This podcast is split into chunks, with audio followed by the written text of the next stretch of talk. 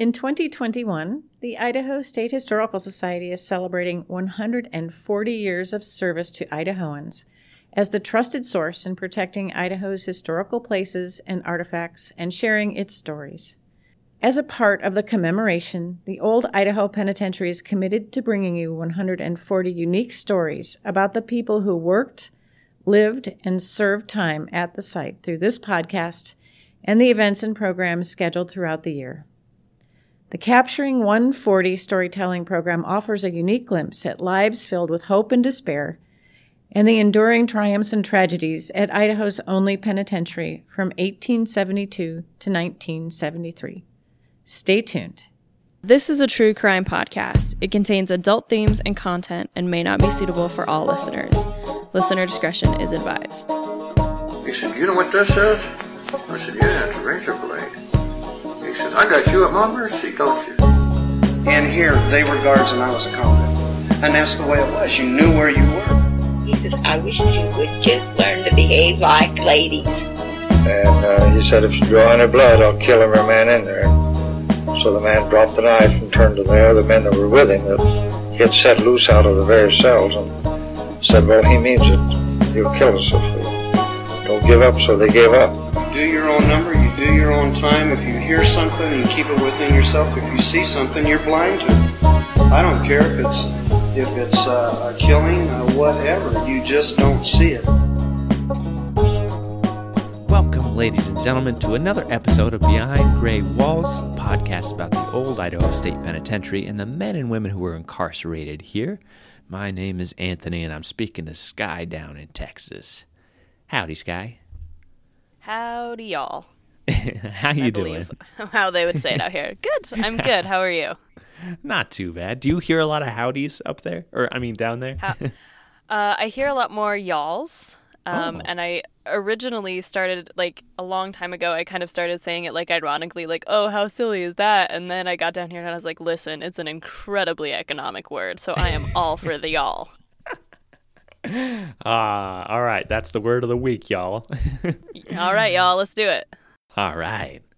Well, I've got a pretty fun one today, so... Okay, let's hear it. Let's jump right in. So I have Frank K. Barnes, number six, and my sources... Whoa. Yeah, right? Oh, my gosh. Uh, the Idaho Statesman, Chronicling America, from Library of Congress, newspapers dot com, ancestry dot com, the research of Kathy Deinhardt Hill, who wrote the book Hanged, which you can come purchase in our gift shop, an Idaho State Historical Society reference series article on early Lemhi County, western mining history dot com article about Leesburg, Idaho, reports of cases argued and determined in the Supreme Court of Territory of Idaho, Volume two by Saul Hasbrook, published in nineteen oh three, and a Wikipedia article on Sandon, British Columbia, and the reference I found on that page about ghost towns of British Columbia from Ghost Town Pics with an X P I X dot com, and that's all about Sandon, British Columbia. So that'll come at the very end of the episode. So, as you have all heard from our director, Janet Gallimore, on previous episodes, twenty twenty-one marks the one hundred forty-year anniversary of the founding of the Idaho State Historical Society. Of course, we were just a territory during that founding. But, you know, since that date, since eighteen eighty-one, we've been dedicated to serving Idahoans and protecting Idaho's historical places, artifacts, and stories. And today, I am bringing you a unique Idaho story from a crime that occurred one hundred forty years ago. eighteen eighty-one. So I'll be covering two men, but only one who made it to the Idaho Penitentiary. And that's number six, Frank K. Barnes. So I stumbled across this story on accident while digging through some newspapers, and it led to this fascinating story of murder, execution, and an amazing connection to Queen Victoria.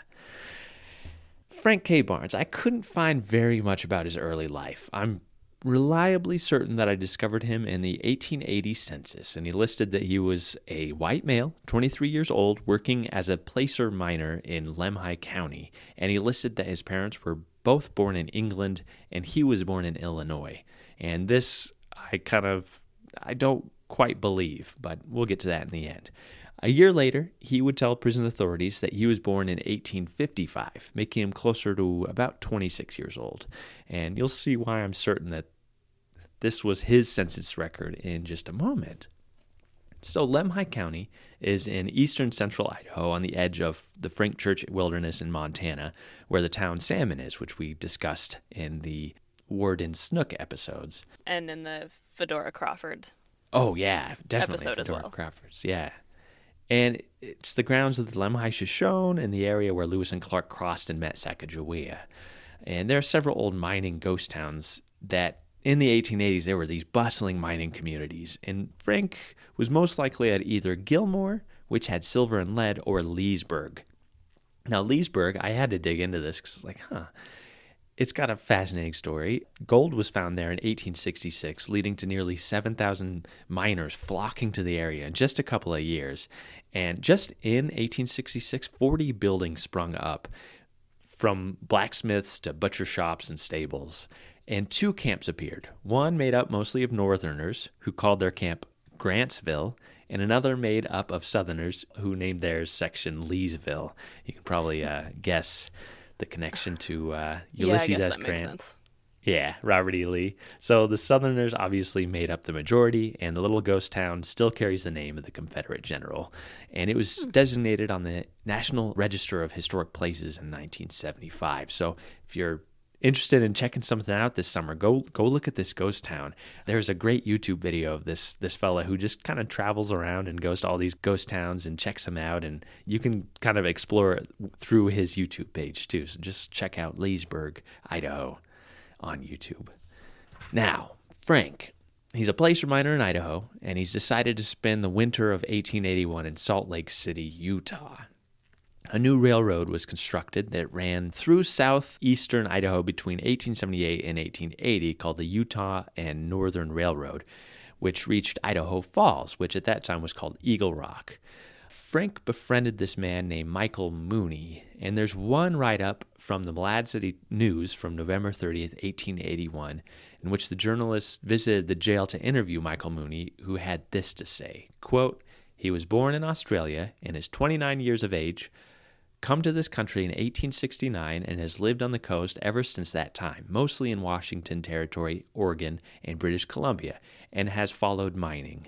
He came from Wasco County, Oregon a few months ago to the mines on Deadwood Creek, which we understand is in the Lemhi County. He and Barnes came through on horseback. At Crystal City, they sold their horses and came to Blackfoot mostly on foot and were intending to go to Utah for the winter. They remained in Blackfoot several days and in Battle Creek nearly a week. We're in Franklin only a few hours." So that's just kind of a little preparation for what's going to happen here. Now, wait a minute. Yeah. Did you say he was born in Australia? Yes. Did that source say he was born in Australia? Interesting. That's, okay. Yes. Yeah. So that's Michael Mooney. That's not Frank Barnes, though. Oh, okay. I got you. Yeah. All right. So, so Frank Barnes' partner that we will hear more about in just a moment was born in Australia, and then Frank was reportedly born either in Illinois or in Whitechapel, England, in London. So, so October twenty-seventh, eighteen eighty-one, at around ten p.m., Frank and Michael Mooney stop in Franklin, Idaho, near the southeast corner of the state. They had intentions of making a quick buck before they continued their journey. Now, Joel Hinckley and his wife lived and worked at the U N N Railroad Station. Joel was described as a very pleasant and boyish man, but there's a little tension between Joel and his in-laws, who didn't approve of their fifteen-year-old daughter marrying twenty-year-old Joel. Reportedly, the woman that he, he married, the young young woman that he married, was the daughter of a polygamist who had three wives. So there may have been some nice contention there as well. Yeah. This is on uh, October twenty-seventh, eighteen eighty-one. He is washing his hands in a basin when his wife hears footsteps outside their window. It's late at night. No one should be here. She asks him to open the curtain, and he sees these two figures coming around to the front door. The figures open the door, masked with cloth caps that cover their faces, and a pistol aimed straight at Joel's head. "Throw up your hands," one shouted, quote, which he promptly did, and at the same time the pistol was discharged, killing Mister Hinckley instantly. The ball took effect in the chin, passed through his throat at the left side, cutting his windpipe and breaking his neck. The murderers immediately fled, end quote. Missus Hinckley and a mail carrier ran into the room, which was, quote, no doubt a surprise to them, the murderers, and hastened their retreat, end quote. Missus Hinckley and the young mail carrier were so frightened by the scene that they had a difficult time giving a description about the murders to police. Michael and Frank, they headed northeast, followed by Sheriff Homer and a posse of over seventy men bent on capturing them. A description of the men finally appeared in the Blackfoot Register on October twenty-ninth as the following, so two days later. Quote, "One is about six feet high, has on a little black fuzzy cap, brown overalls, heavy short overcoat, stoga boots, one turns over at the heel, smooth shaved, dark complexion, short hair, weights about one hundred eighty pounds. The other man is about five feet eight inches high, had on a short ducking coat, which fits tightly, in brown overalls, stoga boots, dark chin whiskers about one inch, one half inch long, weight one hundred fifty-five to one hundred sixty pounds. The railroad company will give one thousand dollars reward for the capture of the murderer or murderers." End quote. So by most reports, Michael Mooney was the taller man and Frank was the shorter man. And this is really the only description of Frank Barnes that we have is from this frightened wife and mail carrier who barely briefly glimpsed them as they ran out the door. There's so much fervor to catch these two that at one point a train stopped at this station in Richmond, and the train men spotted these two guys standing suspiciously off to the side of the train depot. They pulled their pistols out and shouted for these two to throw up their hands, but instead the two men actually pulled out their pistols and started firing at the train, and this little shootout stopped after about eight shots were fired, and it was discovered that the two men were actually sent there to act as lookouts for the killers and thought that they were being held up by the killers on the train. Um, right, yeah, so there, everybody was pretty trigger trigger happy. Every, yeah, to everyone's catch a bit on two. edge. Yeah, and, you know, it's, it's a wonder that nobody got killed, because this guy, he had a, a hole in his jacket, a bullet hole through his jacket, uh, one of the guards that were was at the depot, and he, his hair caught on fire from the gunpowder. um, so quite the scene. I also found a bunch of different reports of different, what they called tramps, who matched the description of these two being arrested all over the Northwest and, and questioned and lodged in jail and then released. Now, let me, let me just um, ask this real quick. I noticed when you did sort of your reenactment, it seemed as if you put an accent on with the voice that we heard. Was that something that the wife noticed, or no? It's do we? Not. Okay, because that would have been, I would imagine, if she had noticed that, to say he had an accent of some kind. That's actually going to narrow that search a lot. So, but that right, was just something yeah. that because you sort of knew who did it, you just sort of added that in. Exactly. Which is fine. I love. I mean, I, I love a good Australian accent, mate. So, after traveling a couple of days, they uh, they head northeast through Gentile Valley, and they pass Soda Springs and decide they need to stop for food. And they spot this ranch situ- situated on the old Fort Hall Road where they stop. And Michael remained about three hundred yards from the ranch while Frank approached and asked for something to eat. And the ranchman, his name was Clark Sagers, he actually gave what I believe was Frank, some reports said it was Frank, gave Frank some food and said that both men could stay at his house that night. But Frank refused and said that he had a dugout and some nice blankets about three hundred yards from the house, and they were just going to stay there. So after Carl gives them this food, he waits a couple hours and decides, you know what, I'm going to go invite them together. So he goes and finds their dugout, and when he arrives, they didn't have any blankets, and uh, one of them said, quote, "To tell the truth, they were burnt up." So they don't have blankets, they don't have anything. So Carl's like, all right, come on into my house, I'll have you over. And then early the next morning, while they were still asleep, Carl actually rode to the next ranch over where he found, quote, "a jolly crowd," end quote, consisting of the sheriff's posse, who revealed that there was a reward for these two killers. And upon hearing the description, Carl told the men that he had them in his house right at that moment. So they all quickly pack up their camps and they rush over. Quote, "Officer Brown was the first to walk into the house and presenting his bulldog, ordered the large man to throw up his bread hooks, which he did. Mister Loveland followed Brown closely and covered his engine with a Colt patent, which was enough for the smaller man, for he at once raised his hands in a manner which indicated his desire to have them up in time.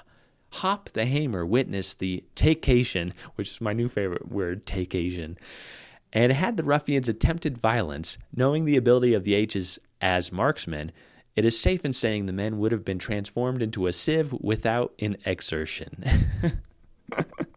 There are so many good newspaper write-ups all right. about all Though, of this. It's... I mean, I was just was going to say, could you translate that into sort of modern-day English? Because I, frankly, am a little bit confused. Just, I mean, I love the way that these old newspapers are written, and they're so lively, and, like, the adjectives they use are are just amazing. But I do get a little lost with their, like, you know, writing style.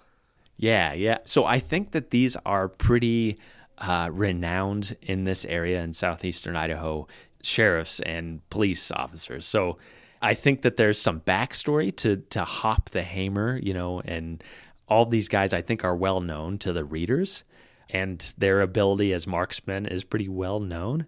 But basically, this Officer Brown, he walks in with his gun right there on um, Michael Mooney, and he throws up his hands, and then Mister Loveland follows in closely behind with his gun aimed at Frank Barnes, and both of them are, are taken under arrest essentially right then and there without any violence or anything. Gotcha. So they they actually put Frank and Michael in separate wagons and head back to Oneida County to the jail, and they actually question them on the way there, and immediately Frank begins confessing that it was all Michael's idea and that Michael had fired the pistol. He said they just wanted Mister Hinckley to open the safe and that, quote, the pistol went off accidentally, and when he fell dead, they were horrified at the horrible crime they had committed and both precipitately fled, end quote. These quotes are from the Idaho City newspaper called the Idaho Semi-Weekly World, which ended the segment about the crime, talking about the likely hanging that would follow. Quote, one of these assassins suspended from the limb of a tree would have a good effect on the class. The breaking of one neck would, in all probability, put a stop to such bloody work. Ooh. So the description of the duo from the Salt Lake Herald on November sixth, eighteen eighty-one is pretty interesting. Quote, the large man of the two gives the name of Michael Mooney and is a hard-hearted bad man and would not give in at all or flinch on hearing the awful accusations made to him at the examination. The smaller is not as bad a man and lacks the nerve to carry him through, end quote. Michael Mooney denied all guilt and basically remained completely silent, and when he was arrested, he had the pistol on him. Sheriff Brown actually tinkered with this pistol, and he did note that it was faulty. It couldn't remain cocked. He said, quote, it was all right when half cocked, but when cocked full would go off. They didn't intend to kill this man. The gun actually went off on accident. So the trial begins at the end of November, and the newspaper said that it had the most attendance of any case up to that time. Both men actually pled not guilty originally, assuring this show in the courtroom. And Judge Morgan, he appointed an attorney named H M Bennett to defend the two men. They were given separate trials, and the trial began on November twenty-first, eighteen eighty-one. And an interesting tidbit, one of the jurors was actually removed uh, when it was found that he was deaf on the first day. Wait, he was deaf? Yeah. I don't, I guess, how did, like, how did he get through the pickings? Like, you know that's, what I mean? Like that was the original... my thought, too. Yeah, I don't huh. know. I was like, what? That, you know, that's such an interesting little thing that, like, I mean, unless how? it's easy, like, he could have... if he could li- read lips, because I know that a lot of deaf yeah. people are able to read lips, where because they were standing right in front of him, he could answer the questions without having hearing it. And then when that person is no longer, you know, when the person's in the in the stand or whatever, like you can't read those lips as well. So he mm-hmm. probably was like, sorry, what's going on? Right, yeah. So the defense, they tried to persuade the jury that Frank and Michael obviously never intended to kill Joel Hinckley because the safe that they were trying to rob was a combination safe and only Joel could have accessed it. Killing him meant that they wouldn't gain access. So when Frank was brought up after Michael's trial, he changed his plea to guilty, knowing full well that it could cost him his life. Two days later, the trial ended with their convictions, and Michael, who wielded the gun, was handed a charge of murder in the first degree. This is, of course, uh, because of Idaho's felony murder law. His lawyer immediately applied for a new trial, but the judge ruled that the first trial and verdict, quote, was a proper one and, indeed, the only one which the jury ought to have rendered. The court believes that the defendant has not made a true statement of the facts in the case, end quote.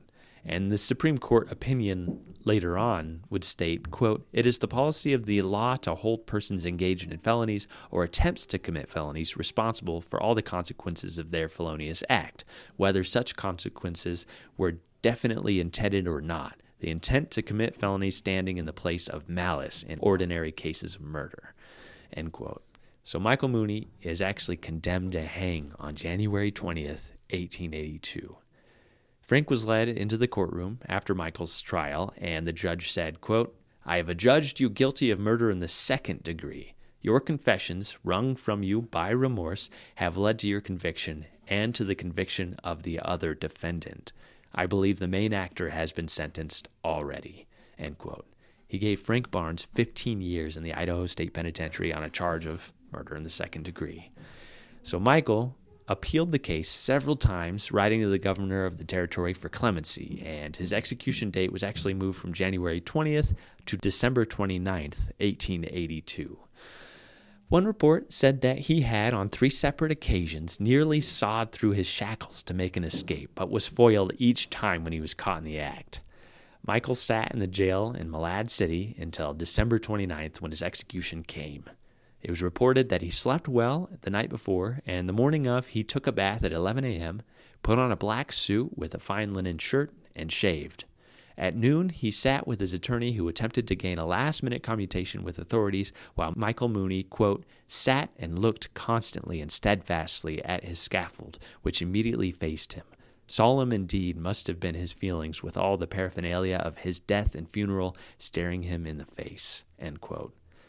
There were two to three hundred men and boys actually hanging off and sitting on top of the fence that surrounded the jail yard to witness this hanging. And the sheriff had to tell them to all scatter, and it just leaving the twenty authorities in the yard to witness the event. But one newspaper actually reported that they climbed a nearby haystack. All of these men who wanted to witness this climbed this haystack to see into the jail yard. They had this end quote, how strange is human curiosity to witness the death agonies of a brother man, end quote. Snow started to fall at about one thirty p.m. as Sheriff Homer read the death sentence to Michael. He asked him if he would have anything to say on the scaffold, and Michael said, quote, nothing. It would not do anyone any good. At one fifty p.m., Michael was led to the scaffold, showing little weakness, and he said to the sheriff, Homer, God damn you, don't get excited over this thing. Do it right. He then said goodbye to the others in the prison yard before saying, Homer, do this as quick as Christ will let you, if there is any Christ. I don't care any more for dying than I would for going to a dance. He was tied up, and a hood was placed over his face. His last words were at the undersheriff, Benjamin Evans. Quote, goodbye, Benny, and thanks for your kindness to me in jail. At one fifty-eight p.m., the trap was drawn, and Michael Mooney's body, quote, swung between the heavens and the earth. A few short movements of the body was all, and in ten minutes he was pronounced dead by the attending physician and lowered into his coffin. Huh. Wow. And it's unclear where Michael was buried, but local lore in Malad says he was taken to Two Mile Canyon, which is two miles south and east of Malad. Now, let me ask this. Um, I, I mean, I think I know the answer, but... Now, we do not, in terms of the penitentiary, he is not listed amongst the executions that happened sort of in terms of the Idaho State Penitentiary. Now, why is that? Because, he, I mean, he clearly was executed in the state of Idaho by sort of the same authorities that would have had jurisdiction over the penitentiary. Yeah, so nineteen hundred, they actually designate that all hangings taken place at the penitentiary. And so we only have the nine, starting with Ed Rice and ending with Raymond Snowden, that were here because law dictated that all executions occur here. Prior to that, they were all done on the county level, and Tombiago was the tenth. He was the very first one that was here at the institution. But that was just because he was incarcerated here, and this is where they decided to host that execution. So then I guess the other question is, why was Mooney being kept at the Malad City jail rather than at the penitentiary? The executions took place at the county level instead of the state. I got you. Like territorial level. Yeah, they basically kept him there in that jail, and they actually, some descriptions said that he was never allowed outside of his cell, and he just remained shackled, and when they saw him, he was just like a withered man and just so pale and pasty because he had he wasn't allowed outside or anything like that. Hmm. Yeah, it wasn't until nineteen hundred that it was part of, you know, Idaho law that all executions be done at the state level and not on the county level. So now, back to Frank. This is kind of a twofer episode here. He's taken to the penitentiary by U S Marshal Robbins, and he arrived on December twelfth, eighteen eighty-one, with the sentence of fifteen years for the murder in the second degree. His prison file only consists of three sheets of paper concerning his release from the institution. So the closest thing to a Bertillon was the newspaper description from above that, uh, quote, the other man is about five feet, eight inches high, and had on a short ducking coat which fits tightly, and a brown overall, stoga boots, dark chin whiskers about one half inch long, and weighs between one fifty-five and one sixty pounds. And I looked up stoga boots. That's kind of like a uh, uh, cowboy boot.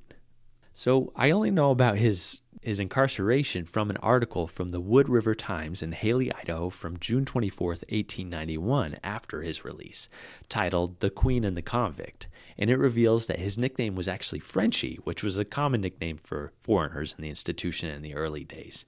It states, quote, for a number of years, Frenchie was cook in the prison, and to be solid with the cook was more to a hungry con in those territorial days than a pole with an officer. In justice to both Frenchie and France, it may be well to say that our hero was no Frenchman, but a Cockney of the most pronounced type, having been born and raised in Whitechapel, London, a locality since made famous by Jack the Ripper's numerous and successful surgical operations. Oh, yeah. Ugh, it's like the ugh. This. That's not. I'm sure Whitechapel wants to be known for more than that. Oh, right. So. Yeah, and Jack the Ripper was like eighteen eighty-eight, so just a couple yeah. years prior to this. So it it Which was is so pretty crazy to think though, because Jack the Ripper seems so long ago and like so far removed that like we never figured it out, and like forensic science wasn't a thing, and you know, like we just never caught him because of all these reasons. And then it's crazy to be talking about something that's happening just a few years later mm-hmm. that seems, because we know the site and because like, you know, we have these records of who these people were, that, sorry, that, it's like, it's like finding out that, like, Anne Frank and, um, there's, like, another really famous person who's still alive were, like, born in the same age, and it, like, blows oh, yeah. your mind. Or, like, those, like, time where, like, Cleopatra is actually born closer to the invention of the iPhone than to the building of the pyramids. Like, these concepts of time and the way that these myths exist in our heads mm-hmm. are... Like, it's so, oh, that's so interesting. Sorry. Okay. Oh, no, I'm with you. Absolutely. Got to spend a semester in London and, you know, take a Jack the Ripper tour, which was frightening and fascinating. So, eighteen eighty-seven, that is the Golden Jubilee of Queen Victoria. So it's her fifty-year anniversary of her accession to the throne, which was on June twentieth, eighteen thirty-seven. And this day was marked with celebrations across the British Empire for the Queen, and gifts arrived to celebrate her from across the world. And I found a bunch of different articles with differing views on the Queen. One from the Idaho City uh, newspaper, the Idaho Semi-Weekly World, from February twenty-fifth, eighteen eighty-seven, that stated that as part of the Jubilee, Queen Victoria, quote, has done a graceful act by the subject of her Indian Empire. Recently, seventy-five thousand prisoners confined in the jails of India were liberated. In addition, all persons imprisoned for debt were liberated, the government assuming the obligation of the debtors. It's like, what? I've never heard of this. That's fascinating. And, you know, I can I can imagine if Frank got word of this, if, if this news reached him, maybe he'd be like, huh, I'm a British subject. In one article in the Idaho Statesman, March eighteen eighty-seven, it notes that, quote, Queen Victoria has declined to accept a Jubilee cheese made from the milk of five thousand eight hundred Canadian cows. Hmm. Uh, there's no other explanation. I couldn't find any follow-up to this well, story. Well, but those poor Canadians were probably like, this is going to be such a good gift. And she was like, ooh, hard pass. Thank you so much. What a bummer. Yeah. Maybe she was gassy with cheese. I don't know. A couple of days later, uh, another little blurb in the Statesman notes, quote, Queen Victoria acknowledges through her secretary every poem sent to her. She never reads them. uh, so a nice gift she received at the end of March was, quote, a bright yellow Dresden ware from the German emperor. It is profusely ornamented with medallion pictures of notable events and portraits of famous persons of her reign. It will contain in all four hundred eighty pieces, end quote.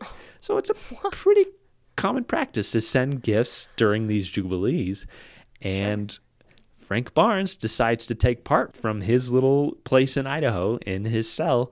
Uh, so continuing from the Wood River Times article from June twenty-fourth, eighteen ninety-one, I'm basically going to read the second half of it. Like many other Englishmen, and Americans too for that matter, Frenchie went his pile on titled idiots and blew in his reserve fund of adoration on Her Royal Majesty, Queen Victoria, his particular dementia being pretty well known. The Queen's Jubilee year eighty-seven opened up an unlimited pie prospect for the one who could strike a royal lead with its dips, spurs, and angles properly defined, and who could furnish the mental muscle necessary to do the assessment work. Such a lead was struck and worked to the Queen's taste and that of the discoverer. In due season, the claim, Frank Barnes, turned out a riding whip made of horsehair, colored red, white, and blue with the initials V R worked into the handle and surmounted by a crown. This production was boxed up and shipped to Her Royal Majesty, Queen Victoria, Osborne Castle, Isle of Wight, G B, where Her Royal Giblets was then residing.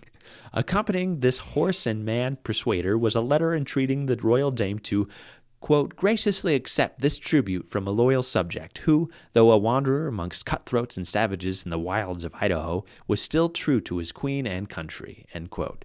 He furthermore stated that the hair of which the whip was made, quote, was cut from the mane of his favorite riding horse, end quote, but was knightly delicacy suppressed the fact of his being immersed in the mulligatawny, and gave his address under care of the gentleman then warden of the penitentiary. So basically saying, this is under the care of this man. I'm not saying that I'm a prisoner or anything.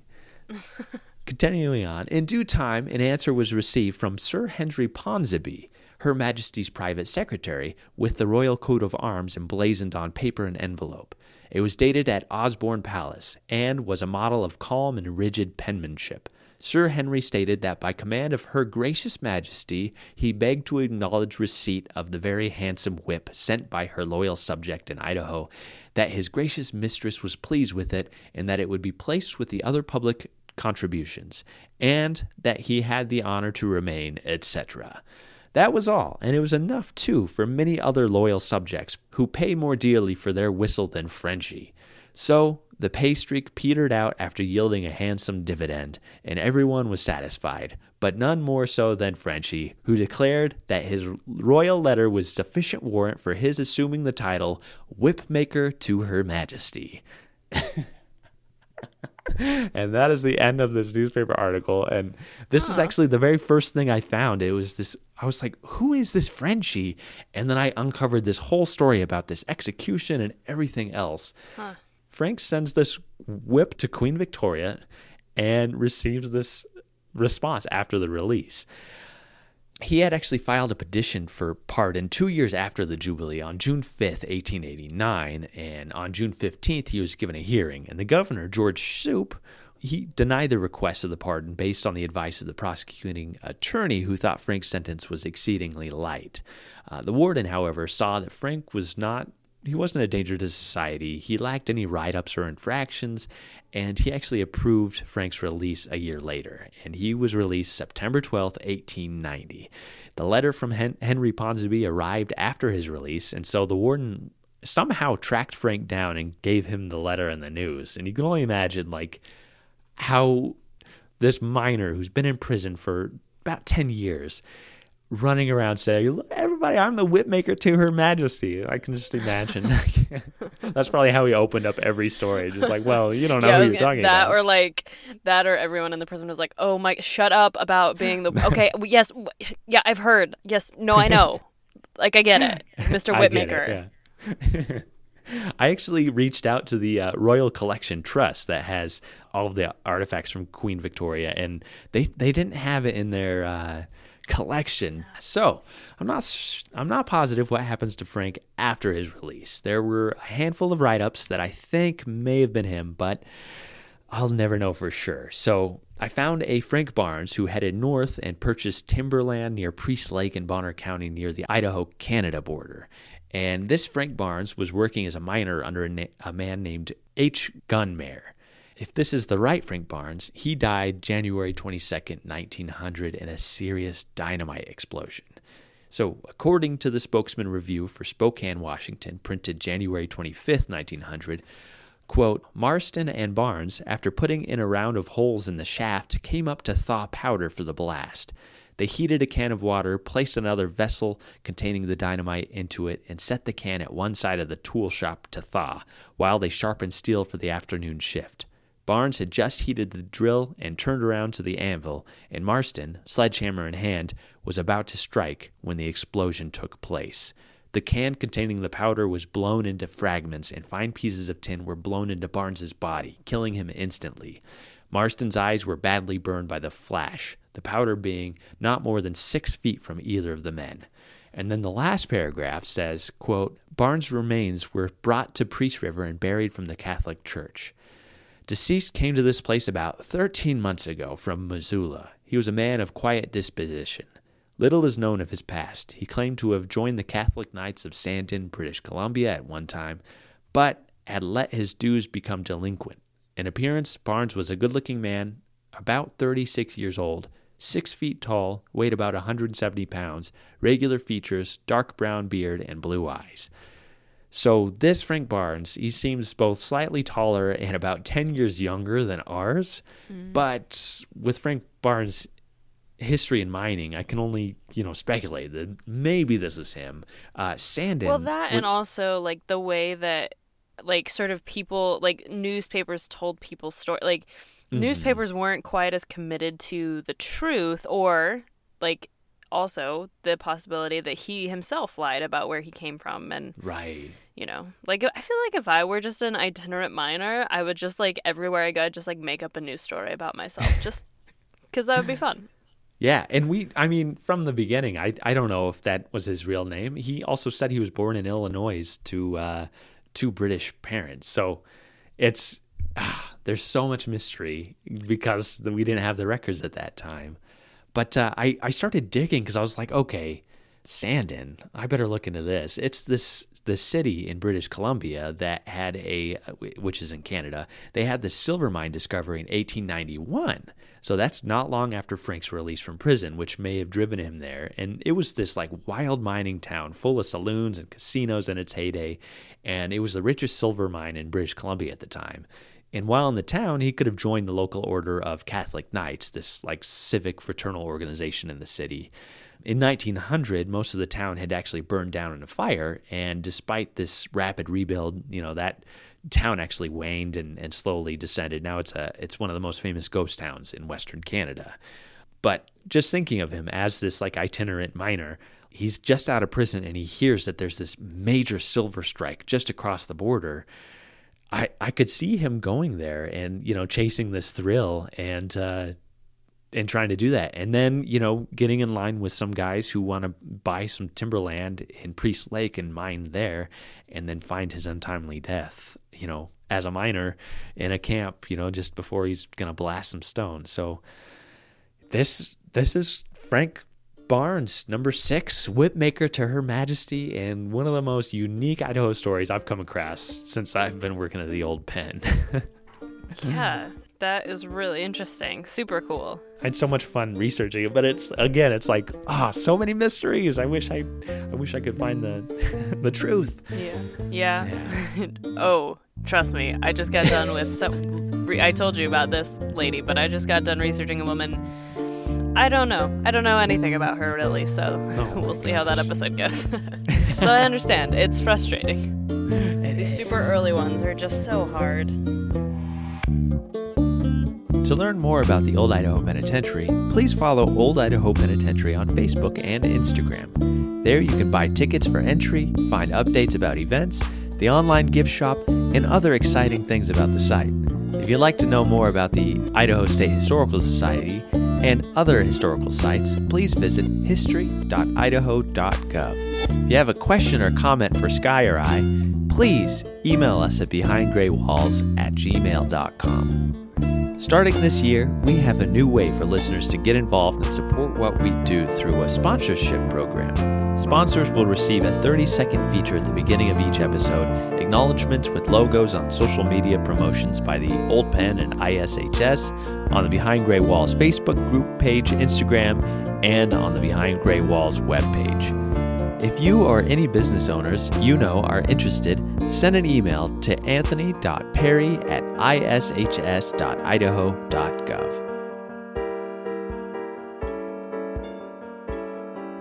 All right, Sky. Well, who sure. do you well, have for us today? Excellent. Okay, so mine is less fun, but I think I feel like my opinion about her changed a little bit after doing this research. So there may be sort of a, a gut reaction at the beginning, but I think hopefully by the end there's a little bit more sympathy than complete outrage. So with that said, I am going to be talking about number three eight three four, Margaret Brooks. So the way that Anthony, I feel like, once described her and is quite apt is that she's she's very young, um, and she has these round glasses on, and she kind of the way her hair is done, she comes in in the late twenties. I think he called her like a hipster, kind of a hipster looking girl, um, which is true. And uh, so, you know, definitely check that out on our Facebook and our Instagram. But uh, she's she's very interesting. So sources, and we'll get into her story, Inmate File, uh, Idaho Daily Statesman articles, Ancestry dot com records, newspapers dot com articles, Sandpoint idaho dot gov, kalispell tribe dot com, um, an article called Early Sandpoint Hangtown by Bob Gunter mm. on sandpoint dot com, daughters of the nile dot com, eastern star dot org, and a few sources that I got through Wikipedia. So, Margaret Brooks was born on May thirty-first, nineteen oh six, in Acorn, Tennessee, which is about fifty miles south of Knoxville, to John Joby Brooks and Joanna Bright Brooks. Margaret was the third of five kids. She had an older brother, Charles, who was eight years older, an older sister, Blanche, who was five years older, a younger brother, Asa, three years younger, and a younger brother, Thomas, who was nine years younger. So kind of a full Uh, spectrum uh, in there. She's right kind of smack dab in the middle. So her father, John, was a farmer, and between nineteen sixteen and nineteen twenty, um, the family moved from Acorn, Tennessee to Saint Ignatius, Montana. And Saint Ignatius is on the Flathead Indian Reservation about forty-five miles north of Missoula. And this, for the most part, is where Margaret grows up, especially her adolescent years. If uh, she would have been between about ten and fourteen when they moved. So, you know, kind of the most, ten is probably a good time to move, but by the time you're in your teens, um, that's that's a tough move. Um, while in Saint Ignatius, probably at school, but we're not totally sure, Margaret comes into contact with a young man named Gaspard Thomas Trahan. Now, Gaspard was the son of a French-Canadian farmer who was born in Frenchtown, Montana, and I'll give you one guess as to who founded that town. Um, and Frenchtown is about forty miles southwest of Saint Ignatius, and Gaspard was about two years older than her. But they would have been, you know, teenagers. Mm-hmm. Um And they strike up a relationship. Now, perhaps it was young love, perhaps it was something else. We don't really know the circumstances. What we do know is probably around November or December nineteen twenty-six, Margaret probably found out that she was pregnant. And by this time, she's about twenty years old. So rural society, which definitely is Saint Ignatius, Montana, um, probably would not have taken too well to an unmarried young woman having a baby. And so she moved out to Spokane to live with her sister Blanche and her brother-in-law Clyde Fitz, sort of while she was pregnant and to have the baby. And unfortunately, this is a pretty common practice um, to sort of protect her reputation, to protect her family's reputation. I actually, this even continued into modern day. Um, I have a friend who, he found out in his teenage years that his mother um, had gotten pregnant uh, out of marriage and came from a very conservative family, and was actually forced to to have the baby elsewhere and come back and sort of pretend like nothing had ever happened. So this is a pretty common practice. Mm-hmm. So on August eleventh, nineteen twenty-seven, Margaret gives birth to a baby boy. Um, now, according to a newspaper article from the Spokesman Review, which is from Spokane, on September twenty-first, nineteen twenty-seven, Margaret first gave her name, her real name, when checking into the Sacred Heart Hospital, but later tried to give a different name. Um, so there's sort of some confusion as to her identity for like a little bit, but because she checked in under Margaret Brooks, the hospital was like, mm, but it says here your name is Margaret Brooks. Like, why are you telling us it's your other name? Um, and so because she checked in under that first name, the attending physician who took care of her knew her as Margaret Brooks rather than as sort of this fake name that she tried to give. I could not find the birth records of Margaret and her son. I don't know if it's because she tried to change her name or if that just isn't available to me and, and what I'm able to access. Mm-hmm. So um, two weeks later, her son's about two weeks old. Margaret decides it's time to head home, and she buys a ticket for Sandpoint, Idaho, to start the journey. So we're going to pause here, build the tension a little bit. So let's talk about Sandpoint a little bit. I've actually, I didn't know about Sandpoint, so this was a, a really interesting dive for me. So prior to European settlement, Sandpoint was part of the home of the Kalispel Native peoples. Kalispel land stretched from Lake Pondere in North Idaho to the area of Paradise, Montana, and then northwest across um, northeastern Washington to the mouth of the Salmon River in modern-day British Columbia, Canada. And of course, the tribes themselves would not have seen the area as, you know, those names, but that's sort of present day. Eventually, the Northwest Company fur trader David Thompson was one of the first white settlers in the area to establish a relationship with tribes, and he established fur trading in the area in nineteen oh nine. The North Northern Pacific Railroad surveyors established a railroad in eighteen eighty, and so that started to sort of attract permanent settlers, but the communities were really small. Um, there would have been a little bit of mining around, and then the railroad's going to bring in lots of, you know, he established a fur trading, you know, post in the area, Thompson did, but there probably would have been some fur trading kind of about as well. Um, so a tiny community named Pondere popped up on the east side of Sand Creek, which is just opposite of sort, sort of the current Sandpoint city, I guess. And uh, so this is around eighteen eighty, and a general store was established by a man named Robert Weeks. And so the population begins to grow with this general store, with this tiny community of Pondere. And then in eighteen eighty-two, the Northern Pacific Railroad built a track between Montana and Pondere. And so um, over the next decade, as things got bigger and sort of started to spill over, the settlement was renamed Sandpoint. Uh, in eighteen ninety-two, the Great Northern Railroad arrived in is what is now Bonner County, or uh, where Sandpoint is.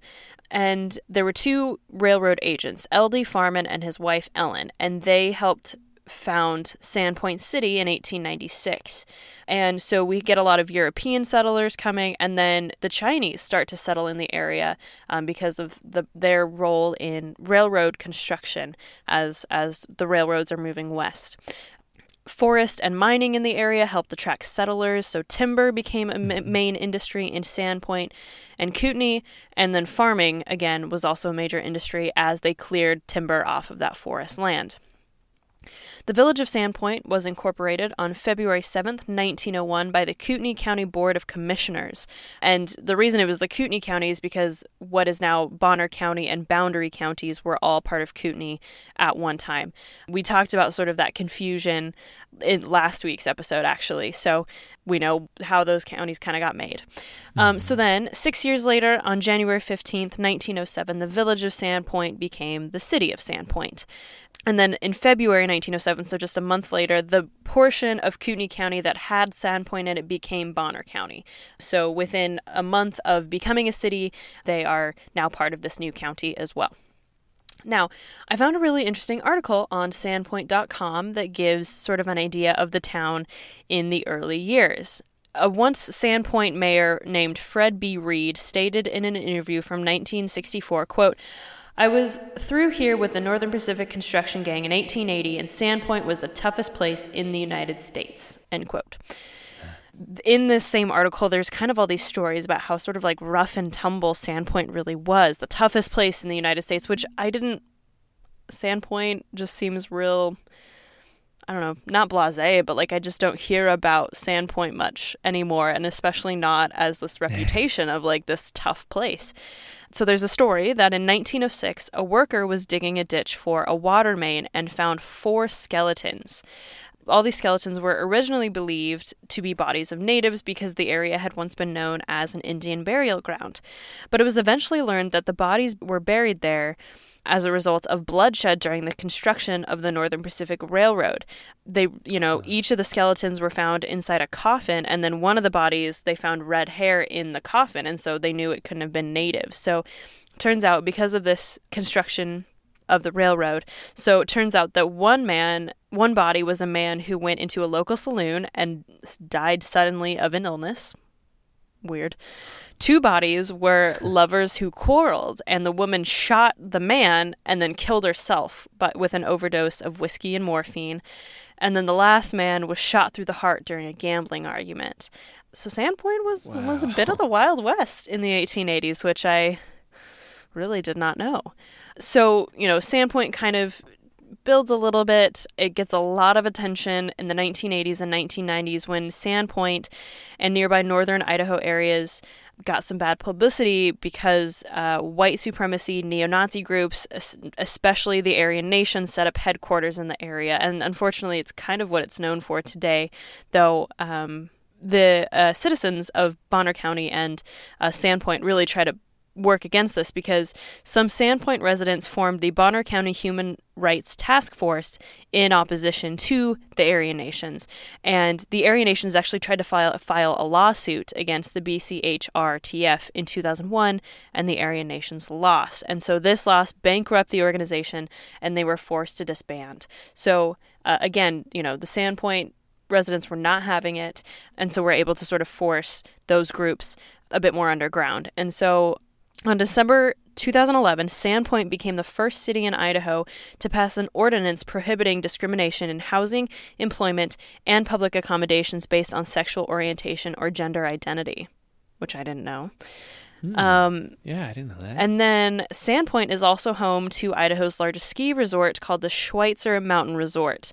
So the resort is actually on the shores of Lake Pend-Oreille, and it's surrounded by three mountain ranges, Selkirk, Cabinet, and Bitterroot. So if you like to ski, head on up there. Mm-hmm. I don't ski.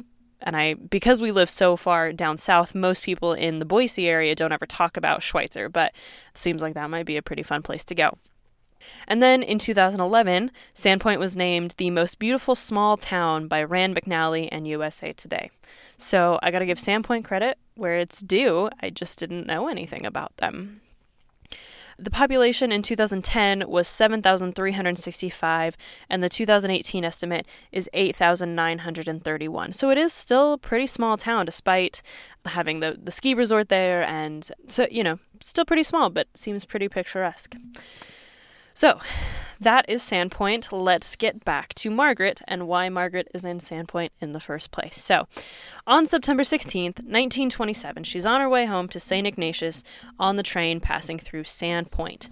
Now, witnesses see her board the train at a small station, and she's got a bundle wrapped in paper in her arms. When she gets off at the next station, she is no longer carrying that bundle. Soon after the train passes through the area, officials find the body of an infant on the tracks near Granite, Idaho, and that's about twenty miles outside of Sandpoint. But of course, you know, the police don't know what's happened, and so the train continues moving, and Margaret arrives home in Saint Ignatius.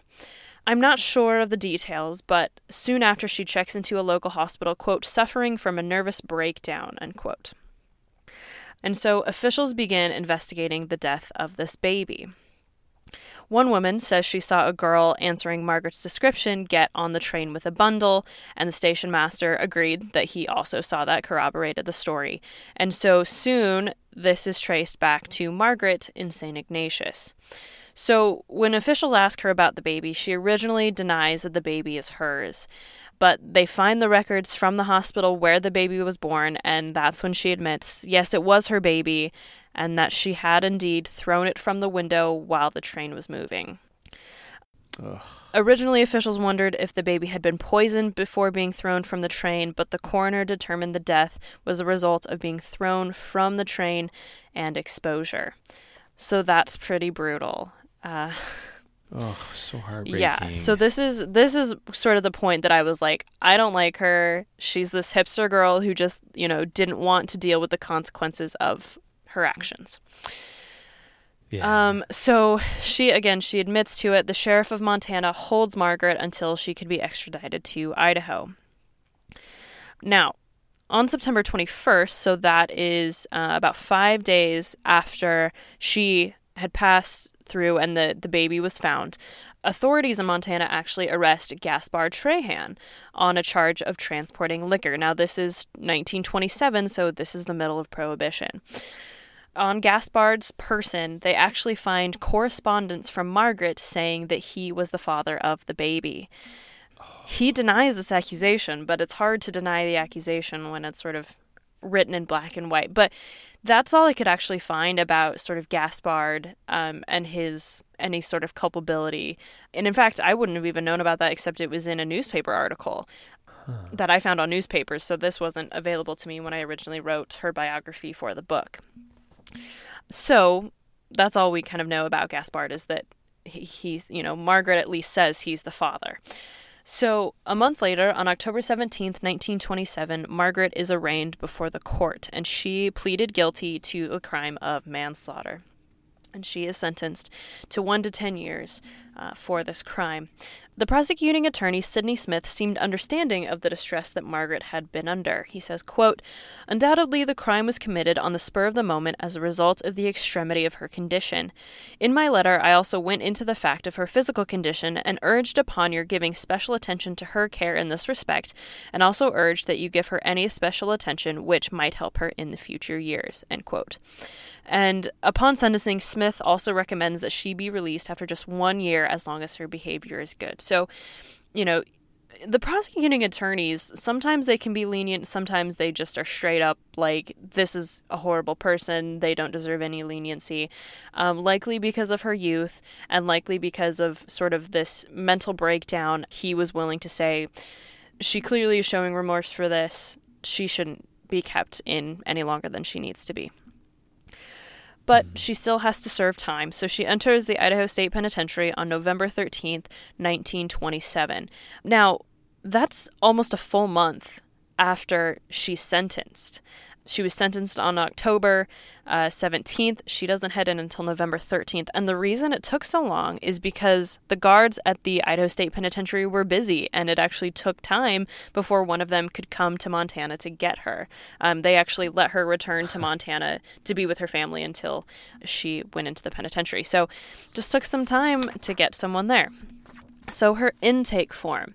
So she is twenty years old when she first comes in, born in nineteen oh seven and born in Montana. She lists her occupation as a waitress. Her hair is black. She has a medium to light complexion, weight ninety-three pounds, build slender, color white, residence is in Montana.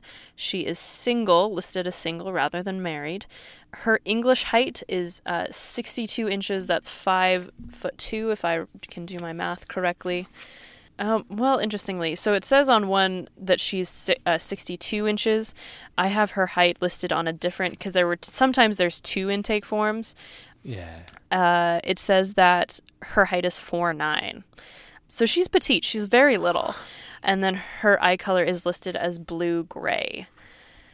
It does say, in terms of teeth, it says she has fair teeth and they are prominent. Um, and then her chin, it says actually that she has a small cleft chin.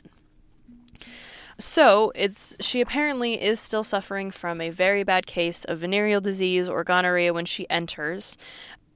There are only two other women in the penitentiary when she enters. One of them is Lyda Southard. The other one is Mary Crumroy. This is actually a technicality because when she comes in, Mary, Mary Crumroy days before had set fire to the women's ward for a second time. And so this particular date, she's in Saint Alphonsus.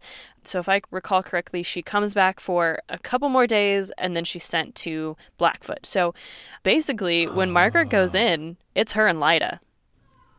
Like, yeah, and all the furniture is still yeah. charred out in the in the yard. Yeah.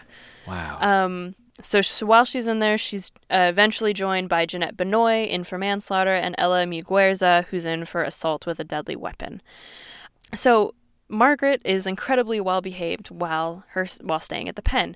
And so when her one year, when her minimum sentence is up on October twenty-fourth, nineteen twenty-eight, Sidney Smith, who again is that prosecuting attorney, wrote Warden Wheeler, quote, "My idea in writing at this time is to reaffirm my views expressed at that time," and that time being her arraignment, "and if Margaret Brooks's record at the penitentiary has been satisfactory, I would urge you that you do all you can to help her and the family along, as I still think that would best serve the ends of justice," end quote.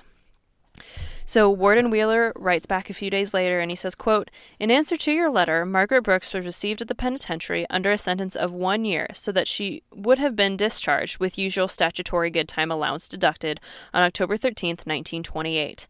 Unfortunately, the Attorney General's office holds that her sentence would be one to ten years, and so the Board of Pardons and Paroles will have to take action on her case before she can be released, and in view of her having a stubborn venereal disease which has thus far not responded to treatment, it is It's perhaps better for her to remain with us where she can have good medical treatment until such time as the disease is cleared up, and then she can re-enter life without having the handicap of a serious disease," end quote. Huh. Now, Margaret isn't privy to these letters, and she obviously is getting a little frustrated. So a few weeks later, Margaret actually writes the governor, H C Baldridge, and she says, quote, "My year with the statutory good time allowance ended on October thirteenth, nineteen twenty-eight, and I was not released on account of the judge erring in pronouncing sentence, for I am informed that under the law, that that portion of the judgment fixing any other different terms than is fixed by section eight two one five is surplusage, and I really have a sentence of from one to ten years, and, in view of this misunderstanding, I should like to ask for a reprieve until such time as I can either be paroled or pardoned, and I believe that your excellency will find upon investigation that it was the sense of the court that I really serve one year, and that in view of this fact, I know you will not let a technicality stand in the way of justice. As to my conduct and behavior, I respectfully refer to the matron and warden." So basically what she's saying is, you know, I, I had a basically a one-year sentence, but the judge actually, you know, he gave sort of the minimum of sentence, which is ma- for manslaughter, which is one to ten years, and that the fact that he sort of tacked on that one to ten years, that's extra, and that I really served my time. And so, yeah. you know, it was asking that until she gets a pardon, can I at least have a reprieve so I can go home? She doesn't really seem to get an answer, so she writes a couple months later on December twenty-second, nineteen twenty-eight. She writes, quote, "While here I am adhering strictly to the rules, and at the time I was sentenced, the understanding between the judge and the prosecutor was that I should serve only one year, provided my behavior entitled consideration. But through an error, the judge made a passing sentence.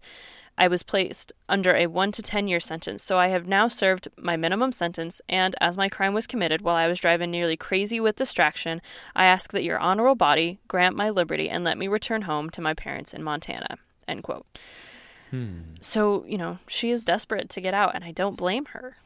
So soon she gets her wish, and on January fifth, nineteen twenty-nine, she is granted a full pardon and released on January eighth to return to her family, namely her mother and brothers in Montana. So she served one year, one month, and twenty-six days on a one to ten year sentence for manslaughter. Wow. So within the next six months, she actually moves back to Spokane to live with her sister. And while in Spokane, she meets a man named Clint James Gold. And Clint is the third of four sons born to a Kansas motorman. Clint was born and raised in Washington. He's actually two years her junior. And he worked as a chemist for the Pine Creek Dairy. So they get to be good friends. And Margaret and Clint actually marry on July ninth, nineteen twenty-nine in Spokane. So, again, she's released in, on January fifth. They're married by July ninth. So that's... You know, and, six and months. She's still like, yeah, she's she's fled kind of her her parents, mm-hmm. and oh man, just to like help their reputation, you think? Maybe that, or she is, um, at this point, she's uh, twenty-three years old. And as a twenty-three-year-old, you kind of don't want to live with your parents too much longer than you have to. Right. And, you know, Spokane, you can go, I feel like living with, because, you know, I feel like if her mother and brothers, I think her father had died at this point, but I can't mm. remember. He may, they may have been divorced, and I did not write that down for some reason.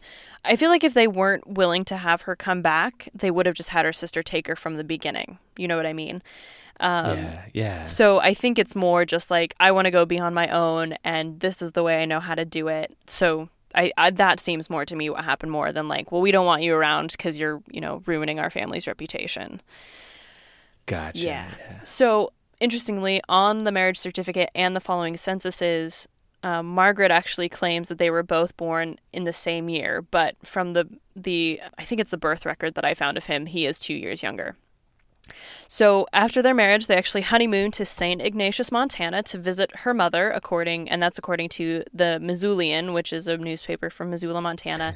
I hope they also went somewhere else. Um, I don't imagine like a honeymoon to your parents' place is like real romantic, but um, so again, that I feel that that is an indication that she seems to be on good terms with her family. Mm-hmm. And uh, after their honeymoon, to hopefully somewhere besides Montana, they actually settle in Spokane, and the two of them remain there for the rest of their lives. And as far as I could tell, they did not have any children together, but Margaret really becomes a pillar of the community, and she gets involved in several local organizations. Um, one of them is the Daughters of the Nile, which is a Seattle-based international fraternal organization for women eighteen years or older who are related by birth or marriage to a Shriner, a Mason, or another Daughter of the Nile. Um, so again, just a, you know, a way for, for women to get involved. And the Daughters of the Nile, they did and do charitable work for all twenty-two Shriners hospitals throughout the U S, Canada, and Mexico. She was also part of the El Karnak Temple Number Six, which is just sort of another division of the Daughters of the Nile. And then she and I think her husband were also members of the Order of the Eastern Star, which is another fraternal organization dedicated to letting men and women, quote, give part of their time to many projects that benefit mankind, end quote. And it was organized by a former Master Mason who wanted to give women the opportunity to participate in, quote, benefits of knowledge and self-improvement that Freemasonry made available to men, end quote. And then she also volunteered at the Spokane Blind Center for many years. So I think it seems clear that this was a mistake that she made, and that she, you know, really turned her life around and, and was willing to put that past behind her. And, you know, we love to see it. So on December sixteenth, nineteen ninety-eight, Margaret Brooks Gold passed away in Spokane, Washington at the age of ninety-two years old. Clint huh. died less than a year later on September twelfth, nineteen ninety-nine, and they are actually buried together in Spokane Memorial Gardens. And that is Margaret Brooks, number uh, wow. yeah, number uh, three eight three four. Excellent work, Sky. I, I felt the same way when I knew her crime. I was like, oh, she's just just didn't want to deal with mm-hmm. this new child mm-hmm. and, you know, took a life because of that. Mm-hmm. And oh, it's like everything here. It's way more complicated uh-huh. than that. Yeah. And I mean, and, and too, like, you have to wonder, like, what options were truly available to her in terms of childcare and, um, you know, I, I hate to say this even, but even abortion access, I'm sure, would have been a concern of hers. And, you know, th- very little would have been available to her, I think. And so, you know, you're twenty years old, you are, you know, clearly you're not in any sort of committed relationship. The man who you believe to be the father, or you know to be the father, is not claiming this child, not taking any responsibility. Mm-hmm. Um, and if, you know, you are suffering from a disease that is causing you to think differently and act differently than you normally would, I don't think she's an evil person. And I don't think this was a, you know, a quick way to get out of that. I think in the fact that she didn't give it up for adoption almost seems that she was willing to take that responsibility on, or hoping that Gaspard may have been willing to marry her because of it. I don't know. I mean, all of this is, of course, speculation, but you just have to wonder, for women, to an extent, this is something that men never have to deal with. And, you know, mm. I think we do need to take that into consideration a little bit as well, that so often we never know how these women are feeling about these things, and we only have their actions, and we're quick to judge those actions. But that life is just complicated, and emotions are complicated, and everyone's situation is so different. Um, and so I really gained a lot of, of sympathy for her. She admitted to it, she served her time for it, and she behaved well in prison knowing that she would serve her time. And, and so I think it's clear that she was a good person who just made a mistake, as we see so often. Yeah. One thing I was thinking is, like, I wonder after she gave birth, if, if her child also, you know, was going to be debilitated by this venereal mm, disease. Good point. And so there could have been some sense of, like, you know, I'm saving you from a life of whatever this disease is going to bring with mm-hmm, it, you know? Mm-hmm. Like, very good point. Uh, yeah. What a, a disturbing and, yeah, man, emotional. Yeah, it's a tough one. Uh, situation to be one. caught in. Yeah. yeah. And then your family and everybody involved, to, it would just change your whole life. Mm-hmm. And it, yeah, it drastically changed hers. Mm-hmm. But I'm glad that, yeah, she really did turn herself mm-hmm. around. And that's that's what I like to like to hear and like it to share in this show. Absolutely. Oh, well, great work, Thank guy. Thank you. I've got, unfortunately, I have a another story coming later um, about a woman who commits crimes against children, and it is not uh, in any way sympathetic. So um, oh. at least we have this one to sort of, you know, I don't want to, you know, it's not a positive story by any means, but certainly um, we can find sympathy with her. Yeah, and, and other women who are in the same situation mm-hmm. even to this day yeah, that, oh, absolutely. Ugh. Things have not changed a lot. The passes. Human condition is just tough. Being a human is hard. Amen. As we've all experienced in the last year, yeah. especially. Well, another episode in the books. Great work. Same all right. You. Well, everybody, thank you for listening. And, uh, you know, go do something good with your time. Go make a whip. Send it to the Queen of England. And, uh, you know. The Queen of England, who, her jubilee was, she had some sort of jubilee, like, couple years ago, right? Yeah. I don't remember which one it was. But, I mean, so, you know, fun fact is that the three longest reigning monarchs have all been women, and uh, I believe it's Elizabeth and then Victoria, so there are parallels. Yeah, totally. Well, till next week. Till next week, do your own time. Do your own number. We'll talk to you soon. Bye. If you enjoyed Behind Grey Walls, please rate, review, and subscribe on your favorite podcast app so you never miss an episode. Not only do we get to hear your feedback about the show, but it helps others find us as well. If you're interested in finding out more about the podcast and to see mugshots of the inmates featured in today's episode, follow our Facebook group at Behind Grey Walls Podcast. And new this season, we have a podcast Instagram as well. You can find us on Instagram at Behind Grey Walls Pod.